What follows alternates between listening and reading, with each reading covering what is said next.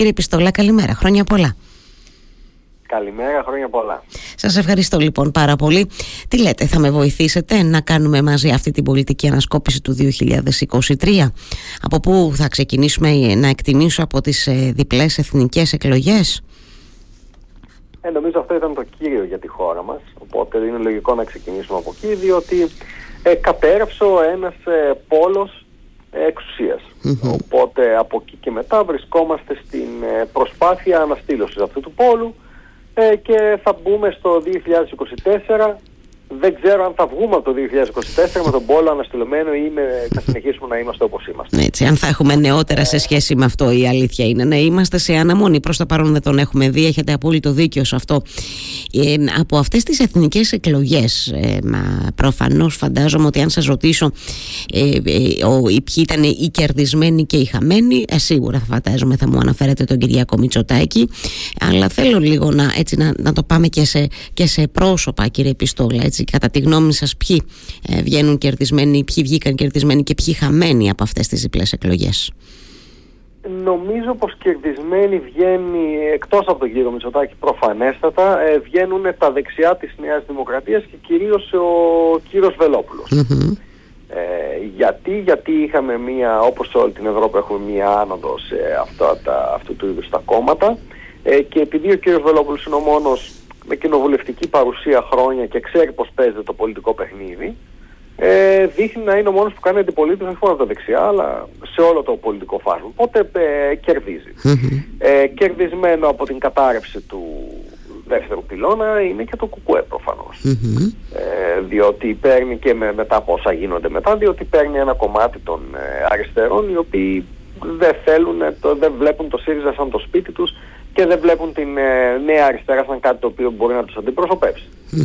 Ε, χαμένος όμως θα έλεγα ότι παρόλο που φαίνεται παράδοξο ότι είναι ή μάλλον έχει χάσει την ευκαιρία τουλάχιστον για την ώρα είναι ο κ. Ανδρουλάκης.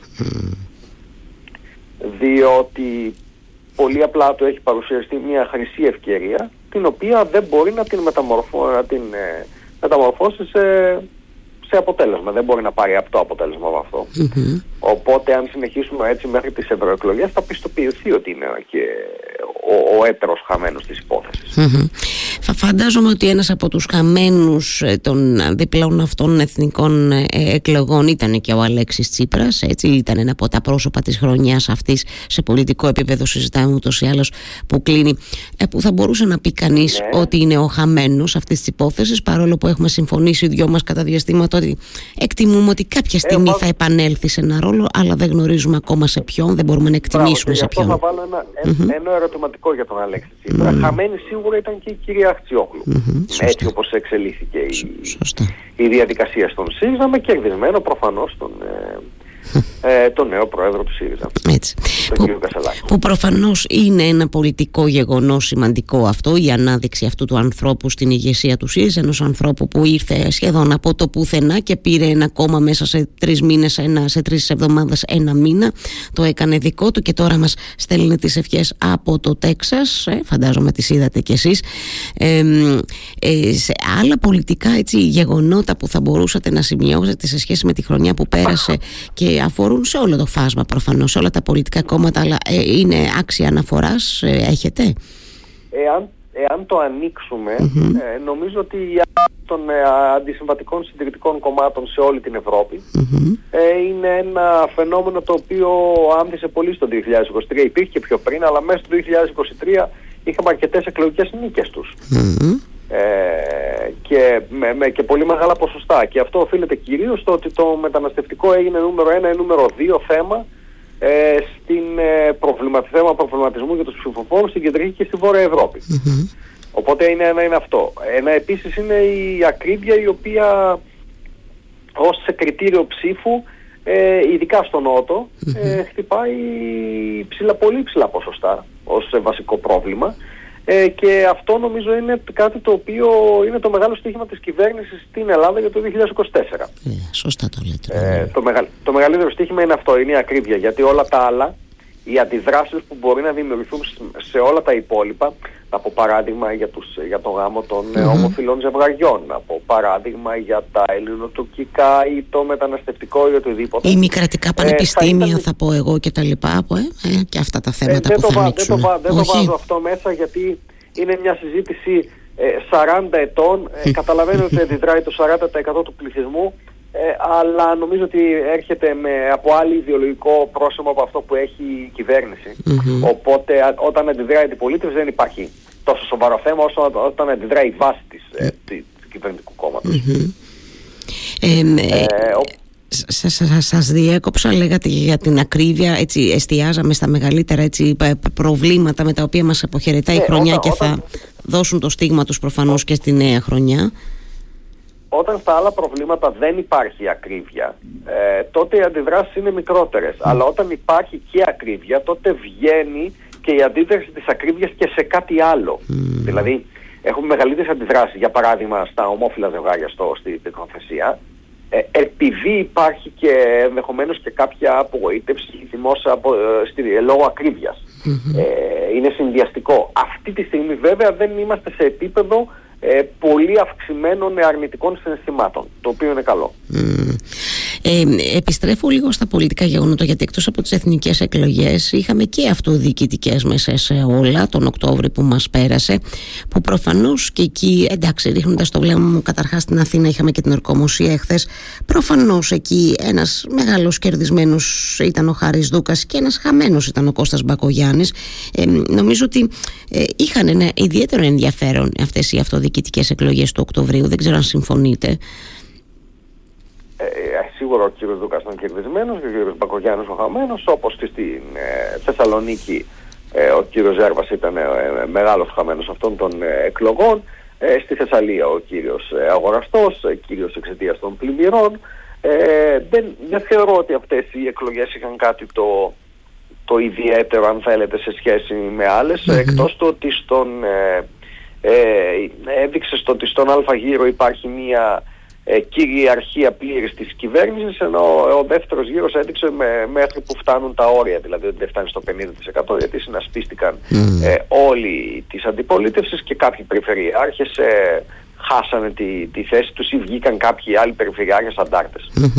Ναι και εγώ κυρίως αναφερόμουν στις, στις κάποιες ιδιαίτερες έτσι, ανατροπές που είχαμε στο δεύτερο γύρο ε, και έτσι α, αλλάξανε λίγο το, το σκηνικό σε σχέση με αυτό που είχε διαμορφωθεί την, την πρώτη Κυριακή κυρίως σε αυτό αναφέρομαι γιατί κάποιες δεν τις περιμέναμε και όλες νομίζω ότι δεν τις περίμεναν ούτε οι υποψήφοι ε, κύριε Πιστόλα γι' αυτό, γι αυτό, και, τις, γι αυτό και τις σημειώνω. Ε, σε, σε, σε επίπεδο κυβέρνησης ε, έχουμε να σημειώσουμε κάτι για τα έτσι, ε, πρόσωπα αυτής της κυβέρνησης, της νέας εννοώ προφανώς, ε, για το έτσι ποια θα μπορούσαν, ποια κατά τη γνώμη σας φέρουν ένα αρνητικό ή θετικό πρόσημο προφανώς, έτσι το κλείσιμο της χρονιάς, ποια βλέπετε να αναδεικνύονται ιδιαίτερα, ποιους βλέπετε λίγο πεσμένους να το πω έτσι.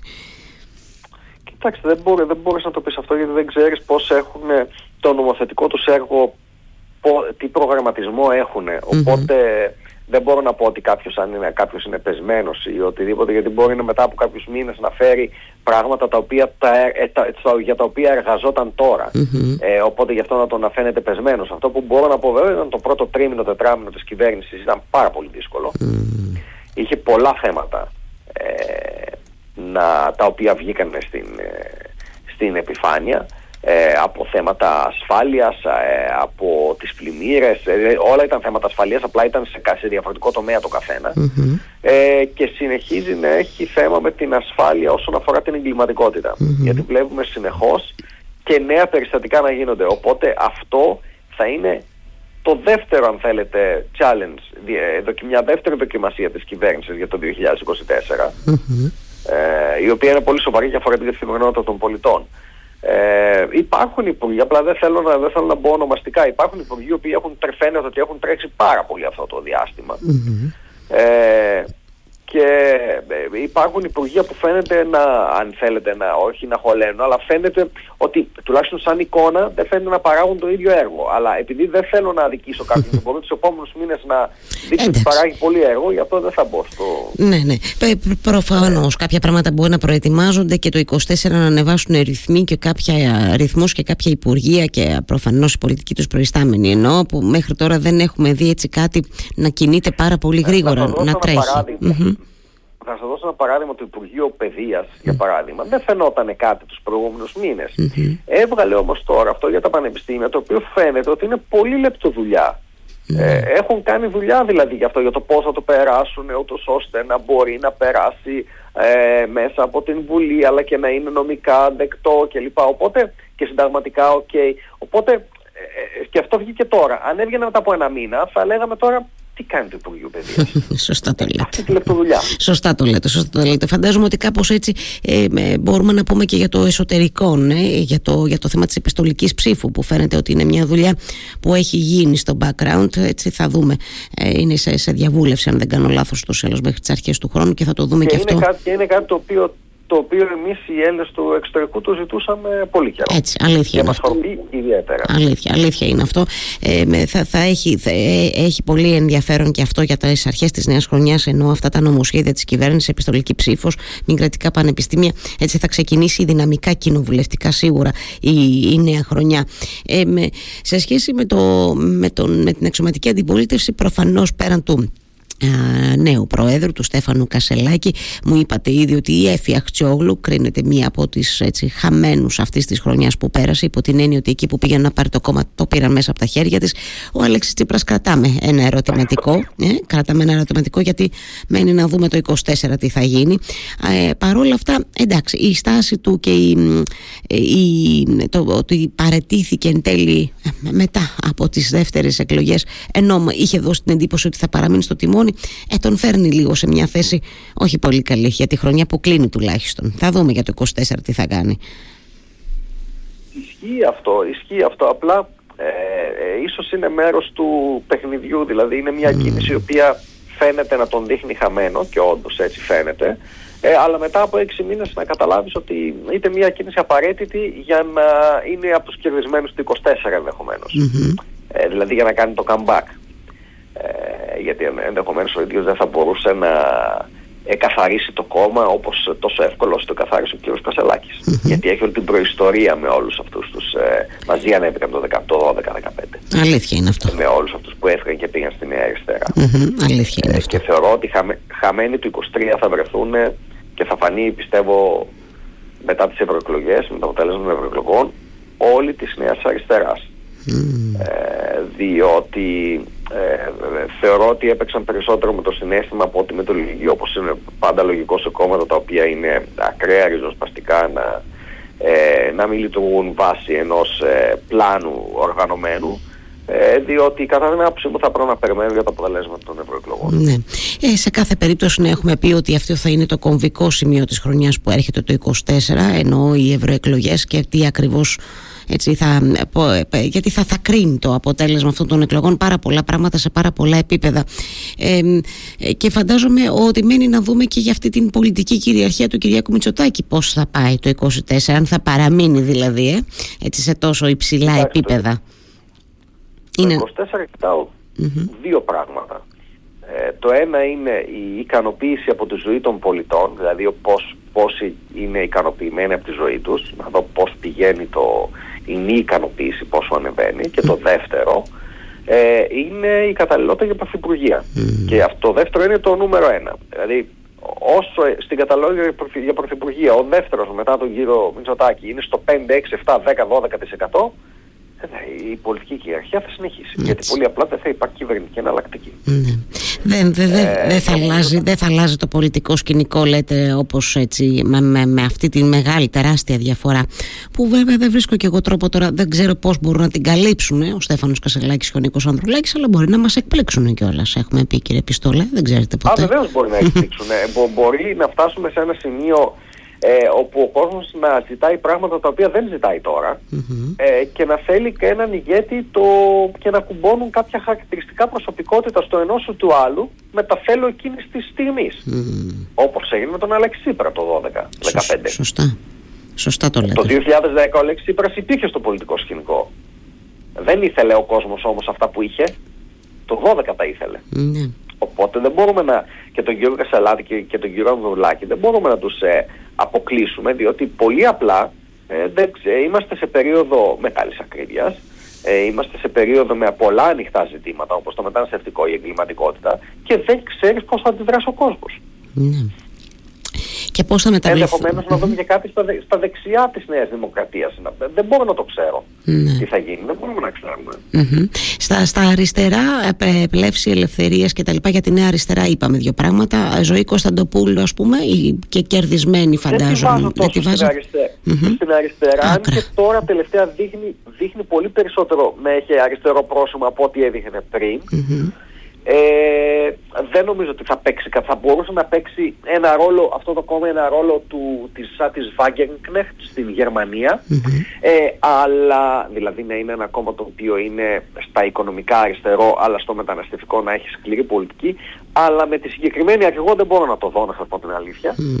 Ε, από εκεί και πέρα το κουκουέ είναι κουκουέ είναι αυτό που είναι. Η μία αριστερά θα παλέψει να μπει στην Ευρωβουλή. Πιστεύω πως επειδή δεν θέλει 3% θέλει κοντά στο 4% για να βγάλει ευρωβουλευτή. Πιστεύω ότι εκεί κοντά θα είναι. Ε, τώρα έχουμε, έχουμε δρόμο μπροστά μας και ένα, ένα άλλο γεγονός το οποίο δεν γίνεται στην Ελλάδα αλλά θα μας επηρεάσει ε, είναι στα τέλη του 2024, το Νοέμβριο, οι προεδρικές εκλογές στην αμερικη Διότι όλα δείχνουν πως αν το δίδυμο είναι Τραμπ-Μπάιντεν, ο Τραμπ θα βγει δια περιπάτου. Έχετε δίκιο, αν και υπάρχουν αυτές έχουμε αυτές τις αποφάσεις που φαίνεται να επιχειρούν να μπλοκάρουν αυτή την υποψηφιότητα. Δεν, ξέρω δεν θα γίνει τις... τίποτα. Θα πάει ε; στο ανώτατο δικαστήριο mm. που τους ελέγχει, τους δικαστές τους έχει βάλει ο ίδιος και, θα το, και θα περάσει από εκεί. ε, κα, κάνουν να τον σταματήσουν. Ο Τραμπ θα, θα κατέβει στις εκλογές. Το πιο πιθανό αυτό είναι. Μάλιστα. Και το πιο πιθανό, αν έχουμε αυτό το δίδυμο να τις πάρει, συμφωνώ απολύτως μα. Σας μένει να το δούμε και αυτό. Ε, τώρα, ε, σας ευχαριστώ πάρα πολύ γιατί με βοηθήσατε έτσι να τα πούμε παρέα, δηλαδή τα έτσι σημαντικότερα πολιτικά γεγονότα της χρονιάς που έκλεισε και εδώ θα είμαστε στις αρχές του 24 και μετά να τα συζητάμε ούτως ή άλλως όπως πάντα τακτικά παρέα. Σας ευχαριστώ κύριε Πιστόλη, εύχομαι μια καλή χρονιά με υγεία. Και εγώ ευχαριστώ, καλή χρονιά.